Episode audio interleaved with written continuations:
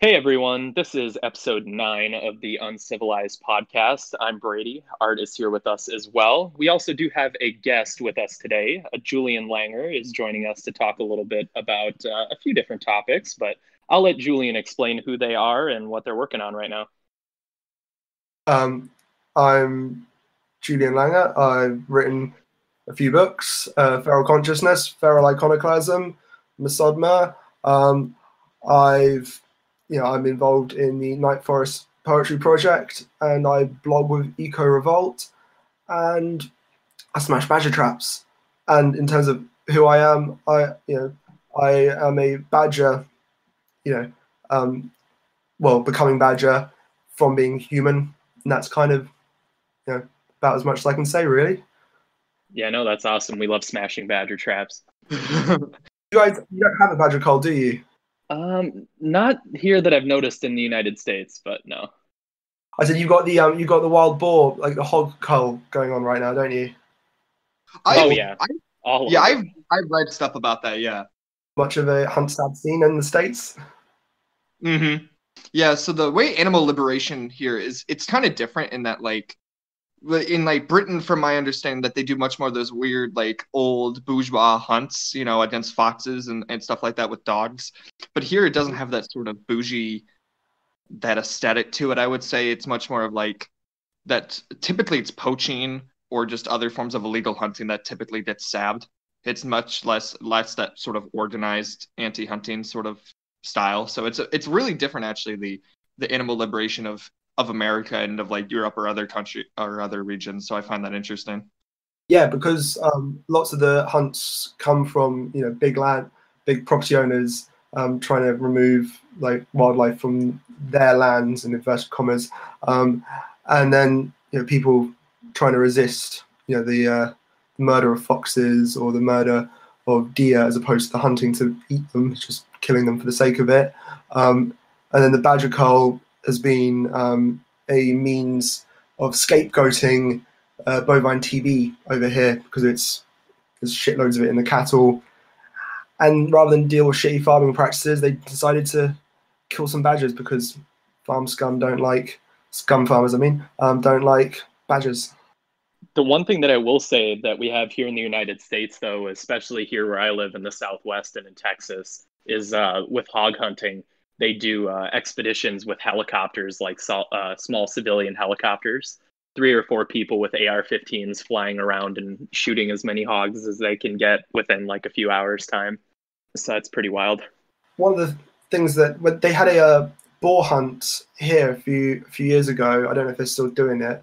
Um, it's away from where I live, because I live right in the southwest of the U K, where you don't have as much wild boar, but um, close to like uh, Sheffield and that sort of area of the country, um, they had a boar boar war sort of thing going on, and they had these big um, like towers that shooters would sit on, and the sabs went and uh, destroyed the towers, which was kind of a nice way of just dealing with making it that the hunters found it a lot harder to find the boar and shoot them.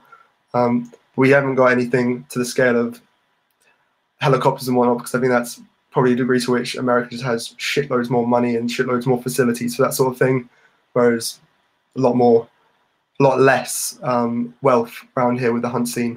Oh yeah, definitely. I think that's actually a really good segue, talking about, you know, uh, hunting and all that. I was wondering if you could maybe talk about some of your views on environmentalism, uh, your your concept of eco-absurdism, and maybe how that impacts your larger worldview, especially within, you know, within anarchist discourse. All right, so so so you want me to, to tell you about everything? Um, um, so in my my view on environmentalism um, is very much tied to my my view on egoism um, and my view on on the self. So I am, as much as I am an individual, I am an environment in terms of my body is an environment for lots of different living creatures, and with that, within that, my individuality as an egoist is immersed in an environment, and, you know, I am, I am in the world, and I am a world, and it's a whole kind of complex um, web. Feels like the wrong word, but it's the only word that's coming to to me right now. Um, is this non kind of reducible relationship. And in terms of my, my views on environmentalism, um, environmentalism is tragically um, moral and kind of ridiculously reductionistic in its approach right now, um, to thinking that we can solve things with, you know, solutions-based approaches where we're, where we're trying to think there is a problem and we're going to solve this, and we're not fighting for what we love and what we desire, but we're trying to um, mechanically work our way out of uncomfortable situations. It's a horrific situation environmentally. Um, the environmental, particularly here in the U K, the environmental um, scene in terms of environmentalists, um, there is there is a lot of um, very tame people who are very well-meaning and nice in terms of, you know, they don't like the idea of killing the living world, but they don't want to give up their, you know, their central heating and their sofas and their T Vs, um, who are involved in big movements. And with that, there's a there's a lot of There's a lot of people who aren't in this out of a sense of desire and want, but in it for a sense of duty, which is producing kind of a, a culture which is, you know, people who are together out of a desire to be together. There's a degree of friendship involved now, and it's what I'd call a tribe. Um, you know, you're not obliged to be together in terms of a social network, but you're being with each other out of desire. That produces friendship. And right now in the British environmentalist scene, particularly, I'm thinking of one situation with a friend of mine, um, which I won't talk too much about here, but there is a lack of friendship going on that is atrocious in my view. But that's my, my view on, env on environmentalism. If I can help condense what you sort of talked about, so are you saying maybe a solution to this, like, like I would agree, this mechanical logistical, you know, rationalized form of environmentalism, that perhaps uh, the the solution is viewing things through through like tribal, or perhaps another way to say affinity, you know, relationships, and solving it from there rather than from a large societal rationalist perspective? Or am I misunderstanding a bit? I'm not saying it's a solution. I don't I don't provide solutions. I don't believe in solutions. What I'm what I'm uh, what I'm saying is I want personally, in terms of the, the, the, the culture of environmentalism right now, um, I would rather see people who have an actual desire to be involved in this stuff out of a personal desire to do it, um, because that to me feels more beautiful. And that to me, in terms of, if we're going to look at this in terms of a practical, pragmatic way, you know, if you want to do something, you're going to do it better than you're going to do it if you're doing it out of duty or obligation. Um, but if you're only doing something, you know, out of a sense of duty and obligation, you're going to do it to say that, to the degree that you can say it's done, and doing it to the degree that you say it's done is usually kind of shit. It's like writing, you know, in terms of if you're a student, it's like writing an essay that you don't really want to write. It's it's never going to be as good as an essay that you want to write. Um, if that makes sense. Um, and with that, you know, people who don't want to be around each other aren't going to do cool, you know, beautiful stuff. They're going to do stuff that's going to seem like people have done something when they're obliged to be, feel obliged to be with each other. And that's usually shit. Yeah. That's what politics is. And it's what kind of, it's what kind of seems to produce all the crappy shit that I don't like. So I'm not going to say it's a solution. I'm just going to say it's, you know, what I'd rather and what I desire. Um, okay. Okay. Yeah, that's, that's reasonable. You know, I, I see that. And that's sort of, I think that's sort of a belief that me and Brady both share, is oh, yeah. the, the way that we address environmentalism from this rationalized, like you said, dutiful obligation, especially the way we say humans have fucked the planet, so we have, have to do this. They generalize everything humans, as if that's even the best way to even put the way we've impacted the environment, is grouping everyone together on the same playing field with the same effects on the planet. So I, I yeah, I, I definitely see where you're coming from, and I think that's a good way to put it. Also, the, yeah, what the fuck is a human? Like, I, I, I'm yet, I'm, it, in terms of like, it's yeah, other than this kind of stereotype that kind of works to a level, you know, I, I'm yet to find a real human. Yeah, you know, if we want to get into that later too, I think that's that's an interesting discussion you and I have had just personally, and then what you've written about and what you what you're passionate about. So if that's something you want to talk about after you discuss like maybe eco-absurdism, or if that all kind of interconnects with each other, because I think that's an interesting concept. Yeah, I would say even like the the movement here in the United States, the issue isn't even necessarily with groups, Extinction Rebellion, uh, wouldn't even be like they're doing this out of a sense of duty. I would say it's more necessarily just out of out of a need for social capital more than anything. That is a a, a lot of it, definitely. I actually one of my one of my kind of people who I value most in terms of environmental. Um, environmentalists who are in the British kind of environmental scene um, is the co-founder um, Simon Bramwell, um, and he is someone, and there are people like Simon in in there who are kind of the people who have a sincere desire to be to be involved in kind of resistance against. Sorry, did I mention he's the co-founder of Extinction Rebellion? I, my rambling went yeah, oh, yeah. But like he, um, but there are people within that, within that movement, who are kind of very sympathetic to a less tame perspective, and who, who are kind of more, you know, poetically driven than they are kind of um, logically driven. If we're going to put kind of do that split, where it's kind of, you know, that, that we need to do this out of necessity, logic, whereas, you know, as opposed to the poetic kind of thing of I want to do this, I don't like this, this is horrific, and this is, you know, it's much more dramatic. The kind of poetic people, um, but they're the people who actually give a shit, and. Uh, as opposed to the kind of moral, we have this obligation, we need to do this, it's necessary to do this, or, you know, or the consequences will be too terrible and immoral. Um, that makes sense? Oh, yeah, definitely. Yeah, I think the scene just compared, uh, maybe even with groups like Extinction Rebellion in the U K versus the United States, obviously the cultures that they have around those groups are going to be different, but uh, maybe that's just more of a, an isolated uh, phenomenon that we see here in the States instead of over there. But yeah, I guess I was speaking pretty generally. I, I, I'm just trying to um, be fair to my friend and the similar kind of the the people who are who are more kind of in our kind of frame of mind. Just not to, mm. not to kind of negate them and disregard their their their position within the playing field. Yeah. No. So so then when you talk about, you know, what is a human. Uh, and this is something that, again, you and I have talked about. I've seen you post on social media. Uh, this sort of, I think the word that you might have used, I might be incorrect, is dehumanization rather than misanthropy or extinctionism, or, you know, yeah. thing, you know, terms like that, that that themselves are extremely moralistic, or even that you could say inverse humanism, or however you want to put it. That you talk about dehumanization. Is, am I correct? Yeah, yeah, no. Uh, so the the piece that recently got published, so. by um, Radical Art Review.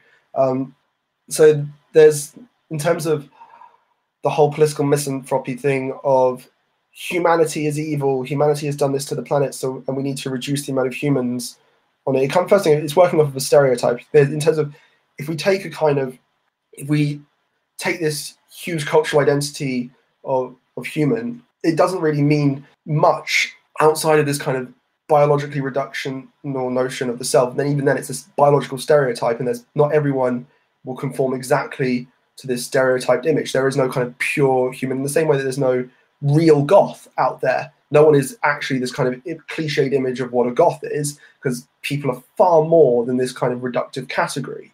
Um, so it's a huge, it's a sweeping generalization to kind of say that humanity is the problem. Um, And also, it's a sweeping generalization to say that we are all humans. And so kind of in the sense of we all fit this kind of model of what a human is or should be, um, in terms of what humanization has been, you know, in terms of, in my perspective, it's been this notion of making this image of what a man is and making, you know, man made in God's image, God made in man's image, kind of that mirror image of each other. Um, And then making the world God, making the world this huge kind of theological machine of salvation that we that's apparently saved us from nature, the huge Leviathan machine that, you know, the social contract or the the, the church or the king or whatever, it's going to save us. Yeah. It's in, in all kind of this big, messy, into kind of weaving kind of rug, you know, that we kind of, I'm struggling to find the word to kind of put it with, but like thing which I, you know, I'm not kind of one of these people who, who wants to play this thing of we should just make all these people that we put under this stereotype gone, um, because it just seems like a, a massively, it disregards so much quality there. And there is, you know, and it's also structurally, it's quite racist, because you kind of got to say, really, the problem, you know, in terms of agriculture and industrialism and all these processes that have played out over hundreds and thousands of, and of years, and also and then accelerated through the recent decades, it's not been kind of, you know, it's not been the North Sentinelese, it's not been, you know, the indigenous peoples of Australia, it's not been the indigenous peoples of Turtle Island, it's been this very kind of racistly kind of humanized world where we've kind of said, here are these savages, we must make them human, as in civilized man, as in this is what a human should be, we must turn them into, yeah. into our culture, and which is colonialism. And so that process of kind of globalized humanization, um, I, I'm a kind of, you know, we can perhaps call me a, a nicer dark green environmentalist and kind of uh, pessimist, but I, I don't go with the whole idea of, you know, we need to stop making babies and stop having children, and we need to reduce the population like through whatever means necessary kind of guy. I, I'm someone who believes re remove the kind of humanized apparatus, you know, however you're going to do that, whether that's smashing a badger trap or whether that's whatever you're going to do, like remove that apparatus however you can in terms of your life as an individual, and then yeah. disassociate from that kind of human narrative and create other living beings of who, you know, create yourself as a new living being, as a new species. You know, Stirner, I can't remember where he wrote it in terms of, but you know, a huge part of Stirner's egoism was a rejection of species being, and you know, and in terms of like Nietzsche's rejection of me doing individualist stuff now, Nietzsche's rejection of nihilism was this human all too human position. Like nihilism is in terms of meaning like the Christian uh, passivity and life renunciation. We we renounce life as we make ourselves more human. So to, in terms of embracing this thing of life as in wildlife, anarchy, being this thing of the, I'm unhumanizing myself through these processes, that, you know, and there are other people who are doing this. And, you know, so dehumanization is, is something that I'm calling a lot of things that are already in process. Yeah. Um, it's also what I meant by feral iconoclasm to a large extent. Um, and yeah, that's my kind of, my thought on dehumanization. Okay, yeah, so it's, I like that, that it's like this critique of, you know, you call it a stereotype. I think another way is like a sort of ideology of what is a human, or, you know, however you want to put it in, like attacking that, you know, however you want to, like you said, smashing badger traps. And I like the way, you know, you've incorporated poetry as, as a, you know, in contrast to the, the rationalized theory that everyone pushes so hard, but you find artistic outlets. And I think that's, I think that's a move that I think people, if you want to call them primitivist, post, you know, whatever the radical green anarchist circles you want to call them, I think a lot of the time they miss that mark because they keep up a human ideology while trying to deconstruct civilization. I think that's that's a huge, yeah, however you want to call it, yeah. contradiction, or you know, that that's mm-hmm. where the thought typically fails for me, is that they don't really deconstruct what a human is. They just say rewild, and it's very face value. I think very often that's the case.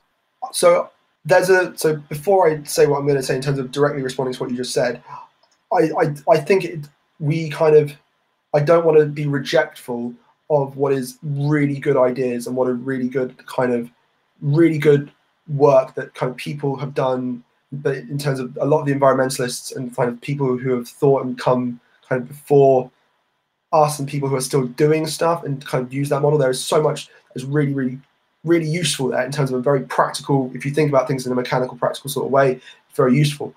But I, I entirely, there's a reason we call rock and roll wild, and we call kind of, you know, and there's a kind of animal quality and a sexual quality to music, and there is a, there's that, that level where aesthetics, in my belief and my experience, are the way that we meet kind of these sorts of experiences where, you know, we, we don't value trees really because of their, what they do in terms of the photosynthesis and the way that they interact with, with each other through mycelium in the soil and whatnot. We don't really value rivers for what they do in terms of the, you know, the the animals they support and what they do for all the flora around them. We don't, you know, or the bugs or the fish, we don't care about that really. What we care about immediately when we first encounter that river is, wow, that is beautiful. I, I, I you fall in love with it, which is that, which is the kind of, which is the space that is missing from so much of the kind of primitivist and environmentalist discourse that is very kind of analytically great, you know, but it's just, it's just information, and it doesn't meet people on that level of, yeah, that hits my experience and that resonates with me and that harmonizes with me and I feel it in an embodied personal sense of, man, I, I love that there. And it's, it's much messier doing the aesthetic thing. It doesn't fit in a kind of, in a way that we, we like to have these kind of reductionistically sound arguments that are great and yeah. you can use in a debate, but, you know, in terms of, we're not going to be able to reason our way out of mass extinction. We have to fall in love with, with wildlife and wild living and, you know, that sort of way, which is, you know, really something that is, is not a sensible kind of logical thing that you can map out in those sorts of ways. Yeah, no, I agree. And I, I really like that because, well, I think a critique, you know, what you're reminding me of, and, you know, if you disagree, you know, cut me off, is I think almost you, uh, you are like, you offer, or you're putting to light, even if you want to be humble about it, in however you want to put it, this sort of opposite idea to thinkers that are more analytical or rationalized, like Kaczynski and sort of primitivism, you know what I mean? This hard line, got to be rational. You can't have room for emo like emotional thinking about it. And it's like, but how, like, how radical is that thinking? When that's, to me, that almost, you know, presupp presupposes like the civilized rationalism. I absolutely, um, no, I, so I, I think that analytics are a really good tool in a auto-cannibalistic sense. So I believe that um, particularly kind of a lot of postmodern type ideas in terms of analysis, um, ultimately, so if you take, um, I'm, I, I, in terms of my philosophy, in terms of more academic-y type stuff, I'm massively influenced by a guy called Derrida, um, who was all about deconstruction, um, which, which is a play on the destruction on um, phenomenology. So Derrida was a philosophy, philosopher of language, and then phenomenology is like a philosophy of experience. And so de you deconstruct everything, you ultimately get to this kind of auto-cannibalistic thing where you kind of, you reach a kind of, there is, a, I don't believe that deconstruction goes on ad infinitum. I believe there is a full stop to the sentence, which is death. Um, but then if you get to this thing of, you know, you deconstruct everything, you arrive at, an, you end up consuming yourself and you become this, you know, this auto-cannibalistic thing, which I believe is what's going on actually within the realm of politics, where actually we've kind of, you, we've deconstructed so much and we've, you know, and we've destroyed so much, and, and now the world is kind of, you know, we're this Leviathan is in an auto-cannibalistic space, um, if that makes sense. Yeah. Um, but then like just, so I, I do, I think that the analytic stuff is really valuable as a weapon, um, but as a weapon. And so, but I don't, I, you know, just to be clear, I fucking hate reading Kaczynski, like, because Kaczynski is the most, if you've ever read his, like, his non-political stuff, his mathematical stuff. So Kaczynski's, his PhD thing was on um, geometric field, field theory. So he, um, uh, geometric boundaries, sorry. And he was all about this kind of setting limits And all this thing is about he is he wants to reduce things to the most logical program possible in terms of there is a mathematical mathematical thinking is problem solution. So there is a problem, which is technological society, and so I'm going to create these solutions to, to get there. I don't. I hate that type of reasoning because I don't believe in problems. There is no problem because there is, you know, because it's we're not doing moral discussions here. This is not a. There's not a right way for things to be or a wrong way for things to be. It's not mathematically reducible to problem solution. What we're confronted with is something that we find disgusting, something that we hate. That is a felt thing. It is so embodied that you can't do this kind of, you know, this if P then Q then R type reasoning.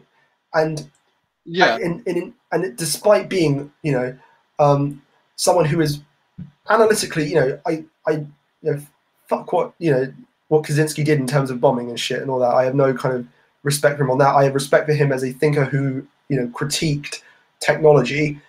He was, you know, he was did a great critique, but he is one of the most tame thinkers imaginable from a kind of radical environmentalist perspective, and he's also yeah. kind of at risk of just flat out insulting the guy.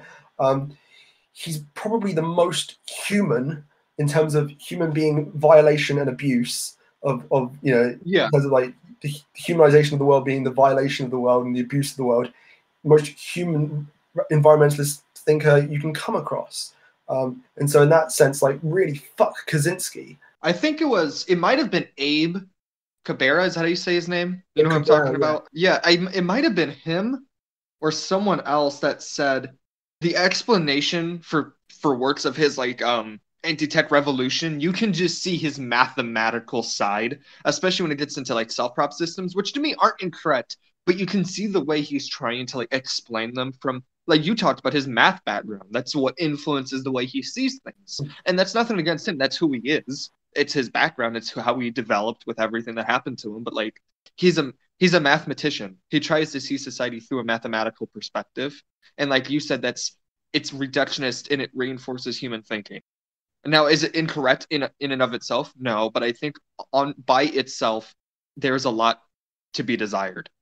You know, at risk of and agreeing I, with Abe Cabrera, yes, I, I I'd agree with that. He he's his, his mathematical background plays more into his politics, in my belief, than any love of kind of ecology, really. Mm-hmm. Yeah, and so. Uh, maybe, you know, you can offer, I, not to say solution, but your perspective. Maybe we can now get into eco-absurdism and what that means. You know, we talked about it just before we started recording, and I found that really interesting. So maybe we can go over that again, because I think that will offer a different perspective to people they may not have heard of before. Yeah, so as far as I'm aware, you know, I, I've done a little Google, you know, but as far as I'm aware, I'm, the, I, I, I'm kind of eco-absurdism is, is a Is you know me putting together two terms, and I've not found anyone else putting them together. So, eco not meaning economics, meaning ecology. You know, looking at absurdism from an ecological perspective, and looking at ecology from an absurdist perspective. Um, so really, you know, I don't need to tell you or kind of you know your listeners what kind of I mean by eco, because that's kind of you know I we've already shared a commonality on radical environmentalism, and we know what that kind of means to a large extent. But absurdism really, it's a there's a whole kind of it's a, there's a lot of ingredients which I don't want to kind of get too boring and kind of again like reductionistic and just kind of using just boring terms and whatnot. Um, but it's kind of a absurdism is kind of a response to nihilism, and nihilism in a particular sense. So by nihilism, I'm not talking about what most anarchists mean by nihilism. Um, but it's kind of nihilism as kind of Camus and Nietzsche meant as like life renunciation in terms of like Christian type thought. Um, yeah. So that's kind of where absurdism starts from. Um, and then uh, in terms of Camus' absurdism, like the rebel and whatnot, what not so that was a his absurdism was a rejection of the nihilism of uh, the Nazis and the nihilism of you know, communism as U S S R, socialism, um, and kind of Marxist Hegelian type thinking. Um, So what is absurdism? To put it in terms of as, as quick an answer as I can give, um, it is nihilism. So it's that kind of negation, that destruction, but not just that. So, and I don't, in the sense that there are no nihilists, because to be a nihilist, you've negated yourself and you don't exist. And there is nothing exists that is non-existent. So there are no nihilists in this sense of what I'm meaning. Um, so absurdism takes the negation, the, the nihilism, and then there is a weird positive affirmation. There is a strange, absurd, positive affirmation that goes with that at the same time. So Bakunin's The Destructive Act is also a creative act. I'm paraphrasing. Yeah. You know, um, in that, so eco-absurdism would be kind of a kind of similar to like a, a nihilist type of perspective on ecology, um, or kind of a nihilist anarchist approach to environmentalism. But there is also this kind of this this thing, which is the thing that really fuels a lot of me, um, a lot of my stuff, is this weird kind of really quite stupid, positive, joyful love of stuff, which is, you know, which is a bit ridiculous and a bit, you know, like, what the hell? Like, it's it's so stupid. Like, you know, a, one badger is meaningless on the scale of like mass extinction, but it's so beautiful and wonderful, and it just makes me happy. And I can't deny that that that love. And so there's that, that kind of that ridiculous affirmation next to something that is equally terrible and horrific, um, and that's kind of what yeah. eco-absurdism, eco-absurdism is for me.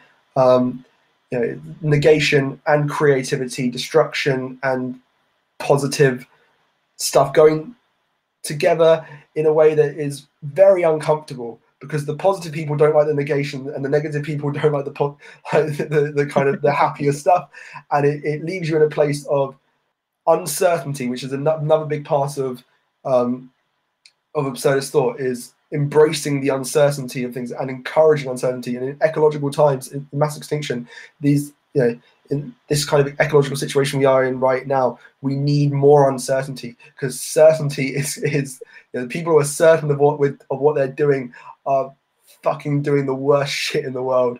And the um, so the philosopher Shestov um. said that a philosopher's uh, task is not to make people feel comfortable, but to make people feel less certain and to encourage that. And I think that's the the, the project of anarchists, really, in terms of what I want anarchists to be doing. Really, anarchy would be, for me, to create more uncertainty and to not create this thing of, here we have a comfortable thing where we can sit and be happy with that, because this is not a happy situation. There's lots of beautiful stuff going on, that, that beautiful positivistic thing I've just gone about, but it's also, we have no idea what's going on. We don't know when we're going to die. We don't know, you know, if we're ever going to have any kind of beautiful place to go to in that esoteric realm of the future, which we never get to and doesn't really exist, but we, we're sure is out there and we're trying to get to, and that's a whole load of other stupid stuff.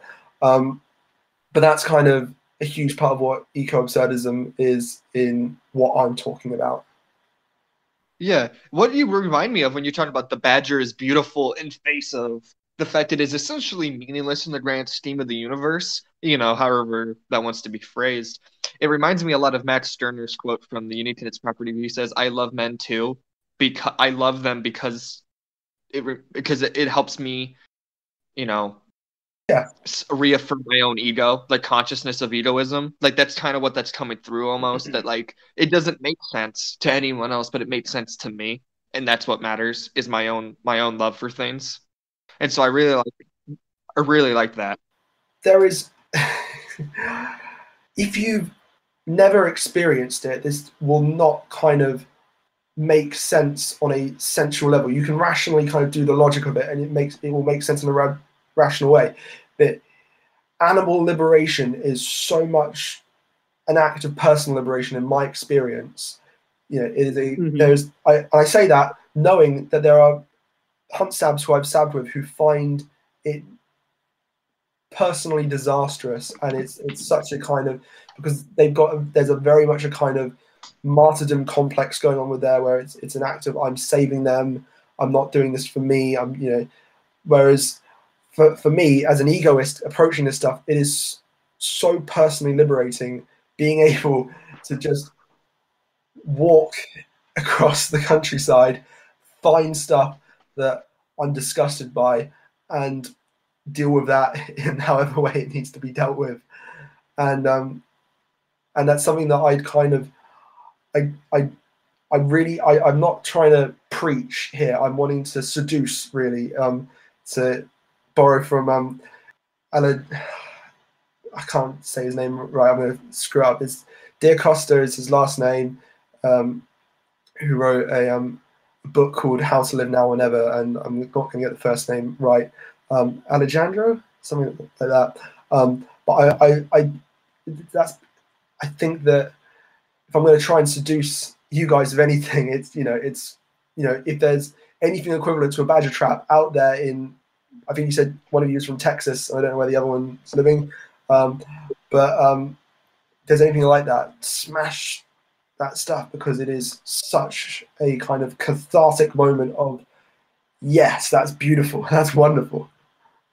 Yeah, so I just had a quick question actually about that, just in regards to like um, uh, ecological absurdism. Would you almost kind of say from your perspective that it's sort of an act of like mental or emotional self-defense from the uh, like the reality and the trauma and stress that we experience in this current society? Is that why you're kind of connecting it to your stance on being against the pragmatic and the emotionless, like Kaczynski and other thinkers in that way?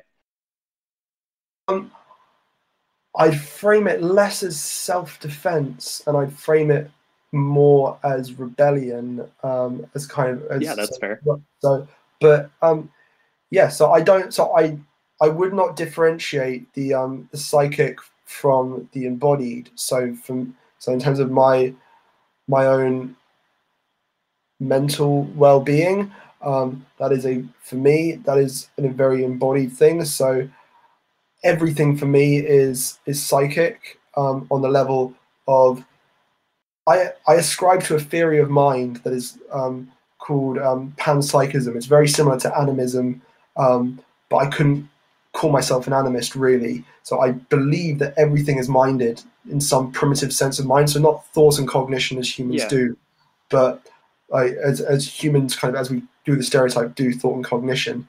Um, but I ascribe, I believe that everything is life. Everything is life, and that life is, you know, is not something that we're ever separate from. And that's in a way that plays into a lot of my beliefs on what anarchy is.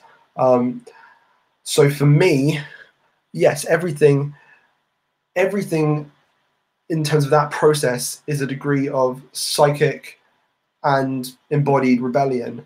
Um, And I don't divorce that from any other aspect of kind of my, of what I'm doing, because I've kind of, in in a large sense of who I am, I've, I've dedicated my myself to rebellion, um, not in a kind of martyrdomy sort of thing, but in an egoistic, yeah. I'm doing what the fuck I want sort of way, and fuck anyone who's going to tell me not to do.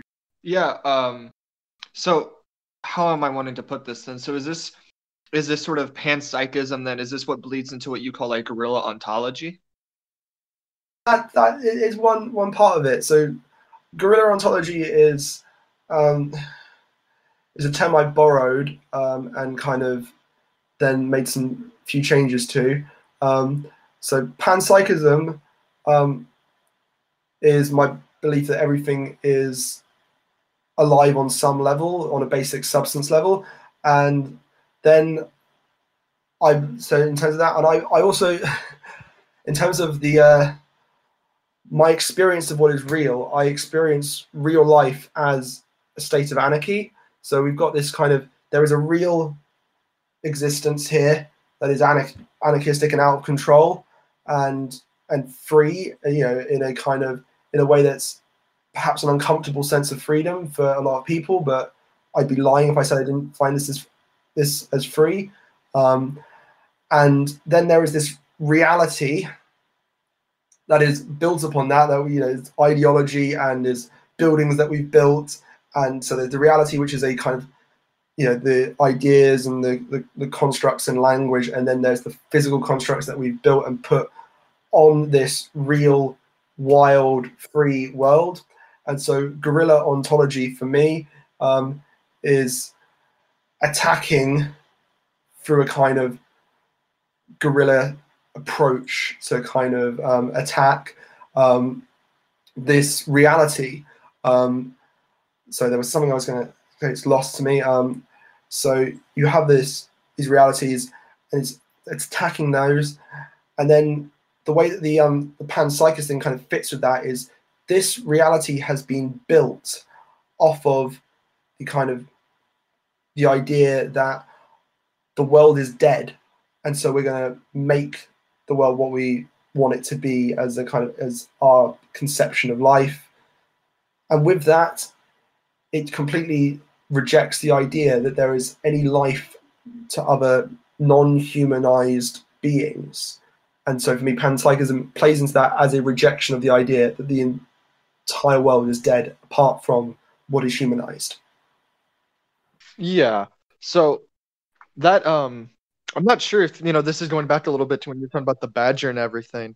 You know, I think one of my, like, moments that sort of woke me out of the analytical primitivism, if you want to call it that, for for lack of a better term, I suppose, is I was uh, I have this ravine by my old house before I moved out here for college, and it's this wide ravine that is surrounded by like r- big ass like rich people houses, right? Mm-hmm. And so I was down there, and I was just sitting, I was I was up in a tree, leaning against uh, you know the trunk, just listening to this. There was this, it was a cardinal. It was two cardinals and another bird that I'm not familiar with. I'm not really familiar with uh, bird species, but they were doing this beautiful, beautiful bird song, and they were all dancing together. And it was wonder. It was a very. The only way I could think of is this almost like cathartic. I almost felt enlightened, for lack of a better word. Yeah. Um. It was very amazing. And then someone turned on a leaf blower and it scared them away. And I can't tell you the sense of like disgust and like anger. It, it's not something that I can put into words. And I almost think that's sort of how you're describing this sort of, it's not about good or bad, it's about what disgusts and what pleases you. And I feel like that that really connected to me, that that memory to what you're talking about. So I feel like that was a very wake up moment for me when I felt that, because it's like nothing can ever express how people relate to, to wildness or into feral, to feral relations and stuff like that. They're so egotistical. And that's what pushed me more towards like an egoist, post-primitivist thought that's, I, I suppose, is very similar to yours, just not as educated, I suppose, but um yeah, that's kind of almost with uh Kaczynski and the the mockingbird um mimicking the car alarm. It's kind of the the feeling I think I'm that, getting I, from that. I think that was I think that was actually more of just that was made up for the for the show. Oh yeah, for... but tr- similar similar feeling that I'm getting from that story, at least. Yeah. And I feel everyone gets that, you know, they have those overwhelming. What is what is the word that um that uh fucking Uh, like Freud and them use for like extreme bliss? There's a term for it that I'm blanking on that I feel like can be lack. Is it lack that I'm thinking of, or I'm not super familiar uh, with Freud, but I think that's the word. Lack is the um is the it is not the term. Right. It's it's, it's, a, it's um jouissance is, I think, how you pr- say it, um uh, or jouissance or something like that. I I'm I'm not I can't speak French. Um, But uh, lack is, is more of his kind of his his less happy term, and it's it's the intense pleasure and the, the intense beauty and appreciation of experience on a kind of erotic level. I I'll call it erotic. I don't know about you, man, but those birds. it, it, it is it is erotic in a sense of like it's what so I, I use Feral Fawn's term paneroticism. It's it's erotic in the sense of it is yeah. desiring. And it's a, a, an affirmation and appreciation in a bodily sense that is non, lo- it's not logical. It's not kind of something that we've done from, you know, we we want this for these reasons. It's just something that you just you just want out of this animalistic desire. Um, yeah. Okay. Then that's, what did you say that word was called? Paneroticism? Paneroticism. Okay. Gotcha. Yeah. I like I like that. Then I feel like that's a good explanation. But there's one more thing I wanted from you until you maybe wanted to wrap up or anything, is we going back to the very beginning when we were talking about a lack of solutions and rather just finding things that you enjoy and smashing things you discussed is, you know, you and I talked about maybe a topic is collapse. And I was maybe, you know, have a discussion about collapse and its relation to anarchism, anti-civilization thought, and so on. Because I've definitely, me and Brady together in this podcast has moved away from what you can call collapse politics in favor of just personal liberation is a lack of a word, but, you know, you can call it guerrilla individualism, whatever, in face of the Leviathan, because I feel like striving for collapse is reductionist and, you know, you can say idealist or whatever. I just don't think it's a, a, a platform this podcast endorses anymore. And I know you share a, a somewhat similar critique. Um, I, so I am a collapsist, but I'm not a collapsist in the sense that is usually meant by collapsist, because I don't believe that collapse is something that we are trying to to get to as some esoteric future event. I believe that collapse mm. happens continually here and now, and it's something that we happens right now in present moments, and civilization collapses every day, multiple times a day, and then it's constantly um, needing to rebuild itself and re kind of structure itself. And that's that work of maintenance, in terms of attacking that work of maintenance, that is the best kind of route for kind of resistance to go down, um, in terms of what I believe practically. Um, but in terms of collapse, civilization has collapsed probably for all three of us in some sense within our lives, where there's been a moment where it just all fell apart and we experienced something that was primarily traumatic and has kind of, we've found ourselves unable to kind of deny this experience of there is something fucking ugly here. Collapse is a, you know, it's, it's a very everyday thing. It usually happens when things go wrong. So for me, just to be kind of, I'm a bit ridiculously open with stuff, but in terms of, for me, my first experience of civilization collapsing was my mother passed away when I was seven on a hospital bed because the hospital fucked up on paperwork. So she could have survived, but civilization collapsed for me then. And that was my kind of first initial encounter with something that was primarily traumatic and ultimately real in, a, in that very kind of that dead full stop kind of the deconstructions ended. Here we are right here, right now.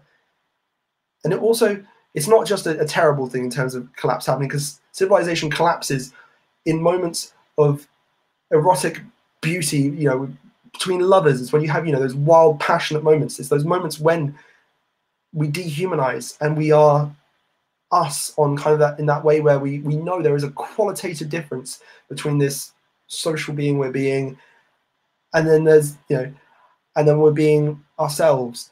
It's also when potholes create, you know, problems for roads. It's when, you know, houses flood, when there is mold growing at the back of the fridge because someone at work, someone's left a sandwich there for a month and not touched it. Um, you know, civilization collapses all the time. We think of collapse as this huge, you know, megalithic kind of megalithic, monolithic um, event to reach in some esoteric future, but that's completely not what collapse is. That's thinking in, in things in terms of like historically constructive terms, which is the, the logic of civilization. You know, we're trying to reach this future that we're going to get to eventually. Never comes, but we're, we're going to get that, and we're slaves to this process. But collapse happens here and now, you know, um, in a way that is far more uncom- uncomfortable to deal with, because people don't like those moments of collapse. Um, but, you know, it happens far more than we can ever know, and it's happening all the time, which is, and it's why, in my belief, anarchy, you know, anarchy never died. You know, anarchy never stopped, and civilization is constantly trying to fight anarchy, because anarchy is happening all the time. Civilization is collapsing with this coronavirus. Um, they're not able to stop this in terms of like right here, right now. Maybe in some esoteric future they'll find a cure or whatever and deal with it, and then they will have rebuilt civilization. But civilization collapses all the time. Would you compare that then to the contradictions that people, you know, that Marxism discusses with, with uh, you know, capitalism, that the it's constantly facing its own destruction, but like you said, it constantly has to rebuild itself, but it's just an innate part of it that it will have these issues? Or do you think it's something much more broad than that? Obviously, the conversation about capitalism and civilization are two very different beasts in a sense, but do you think those are comparable ideas for people that are maybe more in line with Marxian thought, or do you think that it's a different conversation entirely? It's it's it's comparable and it's different. It, I'm that's more of an economic kind of concept, whereas I'm talking much more. Um, I'd use the, the word ontological. I'm talking about like the. I'm not talking about abstract things. I'm talking about embodied processes. Um, okay. You know, whereas that's fair. You know, if you think about just you think about structurally. So you will probably live in houses, all right? So is, is it fair to say that you both live in houses or, or apartments or, you know, whatever? Like, yeah. Yeah. Okay. So am I correct in thinking that you somewhat regularly have to, you know, clean stuff and tidy away stuff and do, do that kind of day-to-day normal domestic shit? You have to do that, right? Yeah, yeah, right. Yeah. Brady being the, the absolute clean fucking freak. Yeah. Okay. Oh yeah, I'm I'm all about that domesticated shit. You are you are having to rebuild civilization in those moments. So you have your space, not not to the degree, not to the intensity that we that we're talking about on a on a much broader scale. But the space has to some degree rewilded. You know, if you've got mold growing in your bathroom because you've not cleaned your bathroom for you know a year. Like, it's more rewilded than your living room, which has just got some magazines across the floor. But, you know, that process of rewilding is constantly happening. It's not, you know, and it's it's not something that's kind of abstract or kind of, you know, in the, in the way that economics is abstract. This is a very immediate thing that's happening. We're constantly in processes of rewilding, and civilization is constantly having to work to rebuild itself, which is why, actually, there's a degree to which anti-civ action is really easy. You just fuck about with that process of rebuilding and domesticating. It's, you know, yeah. it's, it's, you know, guerrilla ontology is, you know, even if it's just fucking about at work, you are fucking about with that process where, you know, where something's gone wrong and you're having to rebuild everything. It's, it's, it's so much less of a dramatic event in terms of like, you know, in terms of what people will think of as, oh, everything's collapsed within a day and we're, we're suddenly eating tin cans and it's all like The Walking Dead. Like, no, that's that's not collapse. That's that's just some dramatic story that we're playing into. Collapse is right here, right now. And I, I would wager that all of your regular listen, listeners have experienced civilizational collapse at some point, and that most people, while most people will be able to rebuild civilization for themselves at some point, you know, after the, the collapse, we all experienced collapse to some degree. Oh yeah, definitely. Well, as soon as you started explaining that, I thought of a sort of a time in my life where I experienced that same thing. Not not necessarily as uh, traumatic as your experience, but I definitely resonated with that thought. I'd um yeah, I, I'd want to ask what it was. Like, it's up to you. Yeah. To say. Yeah, no, definitely. Um, I'm from a rural part of the, the Midwest, a small town. Um, there's a lot of sort of uh, national parks and state parks around. And um, I recently, within the last two years, moved to sort of the urban Southwest. Um, and it was sort of this feeling of getting adjusted to more of an urban life, sitting in traffic on my way to work um, for hours, sitting behind cars and hundreds and even thousands of cars in a row. And um, last year around July, I went back to visit my parents. And every time I go back to to Minnesota from now on, I've, I've done this. I go back to the same state park that I used to go to in the summertime. And um, there's a particular spot in a clearing in a valley where I'll put myself up against a tree and just sort of let nature um, get accustomed to my presence in the space. And um, I noticed a, a deer with her fawns, two fawns, and turkeys starting to walk around in front of me, and uh, squirrels and birds and all different things sort of accepting my presence. And that's when I sort of had that epiphany of like how I've adjusted to this more urban life, sitting in traffic, dealing with with construction and all that. That's when I really felt that that moment of of collapse, like this is not what I want for myself. And I sort of experienced that bliss of I love everything that's happening, me just sitting here and being in the moment and not thinking about anything else other than being in this sort of biological space and my part in that biological space. I don't know, Art, have you have you had any other experiences like that? I'm sure you have. I mean, outside of the one with the birds, um, I would almost say, like, this isn't quite the question you're going for, but I think this is a conversation, you know, and I have talked about. And I think I want to kind of want to know Julian's perspective, because you kind of touched on it a bit. Um, when we talk about language, I think this is an interesting conversation to have a little bit, but language, um, you know, when we talk about you could love someone, I love you so much, but words can't express it. Like, I think that is a conversation that shows how, how do, how do you want to put it? How two-dimensional civilization or or social being or species essence, whatever you want to say it is, like, you know, you can only, some people can only, a lot of people, I would say, only can truly express how they feel through this sort of primal, intimate, you know, you could say erotic connection, whether it be sex, cuddling, hand-holding, but like how constantly when I'm with my partner, I'm like, I don't know how to tell you how much I love you, or there's no words I can use to express what I feel for you. Like, I feel that, to me, that is, that is civilization failing. To an extent, that, that's, I that's, that's, that's that's I, I resonate with that massively. So that's a huge part of um, my my first book, Feral Consciousness, was on like um, kind of critiquing like language and symbolic culture, um, and uh, and then there's I, I resonate with that whole thing of there is an ineffable kind of mystical quality to you know to those moments that it, you know in that way that it just. You know, it it leaves you kind of stumbling for words, um, and because you want to say it, because we're we're so used to to articulating ourselves through language, um, and then you can really kind of only articulate it through kind of in that way that you sometimes you can only articulate anger through punching someone, and you can only articulate articulate love through kissing someone. It's there is a aspect to kind of rewilding that is very much part of that, um, which gets missed out um, because we're so busy trying to make friction fire and creating our own little spears to hunt and only eat raw meat.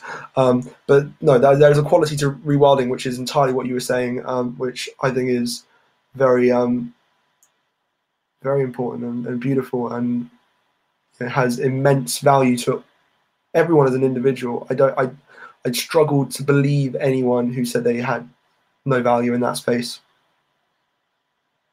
Yeah, no, I agree. Um, I think that would honestly be a very good jumping off point for a lot of people to sort of get introduced into this thinking, because we've all experienced what um, what Art and you have just described, those those moments where you don't know what words to use or you don't know how to describe your emotions. So I definitely agree. That's extremely important. And I think we should focus on on things like that more than we do. Cool. Yeah, I think I think this is probably a good point to end it. We are going on from my time where I started a little late. We're about an hour in, more or less. And I I really like this conversation. I felt like it hasn't even been an hour, to be honest. Oh, yeah. Just because we covered we covered so much. And it's, I feel it's a lot of ideas that hopefully are art audience will resonate with, and maybe people actually be like, oh, this is better discourse than before with the, with the last with the angry train hopping and prims. Yeah, so um uh one thing, Julian, maybe if you want to talk about where your where we can find your books, and if you want to go over your projects again, we'll make sure to link them below, but your books, if I'm correct, all of them can be found on L B C, right? Uh, so the two Feral books, Feral Consciousness and Feral Iconoclasm, they can be, the, the U S guys, they can be found um, uh, through L B C. Um, Feral Iconoclasm, I have a Big Cartel, which I sell stuff through um, for kind of European people, and there's also through Active Distribution. Um, you can get uh, both Feral Consciousness and Feral Iconoclasm. I've run out of copies of Feral Consciousness to sell. Um, so there's where you can get those. Um, there's um, I've also self-published a book um, called Masodma, which Art did a lovely review of, um, and um, you know that's a short story. Which you can, if you Google it, you'll find. Um, I've got a blog which is Eco Revolt blog, which you know you can find essays where I've been published elsewhere. I'm also a part of a project which is the Night Forest Poetry Project, which I'm just going to ramble about. For probably a little bit longer than you're wanting me to ramble for, um, but it's a poetry online project. Everything is available to read for free. We've got two journals. We've just published our second journal um, uh, on the second of February. It is um, non-ideological. It's mostly kind of an anarchistic kind of type of thought, um, but it's all just kind of wild poetry, stories, essays, where it's kind of people trying to articulate that kind of ineffable stuff, which we can't really use words for. It's a poor medium, but we're just going to give it give it a go anyway. Um, and there is so much kind of that's going on with that project, which is really kind of beautiful and wonderful. And if anyone listening um, is a poet or an essayist or whatever and wants to be involved, just contact us, because um, we are loving having people kind of come to this space um, to be part of this little tribe of weird writers. Um, so yeah, just please, if you want, you know, if you're a poet and you want to be published somewhere, we're fucking well up for publishing. Mm-hmm. All right. Uh, I think this is about done. So Brady, if you want to wrap it up. Yeah, definitely. Uh, thank you so much, Julian, for coming on today. Hopefully we can have you on on another date as well. Like Art said, I think we had a really good discussion, and I know we both enjoyed it. Uh, thank you to everyone who has been listening so far, and you guys all have a great day.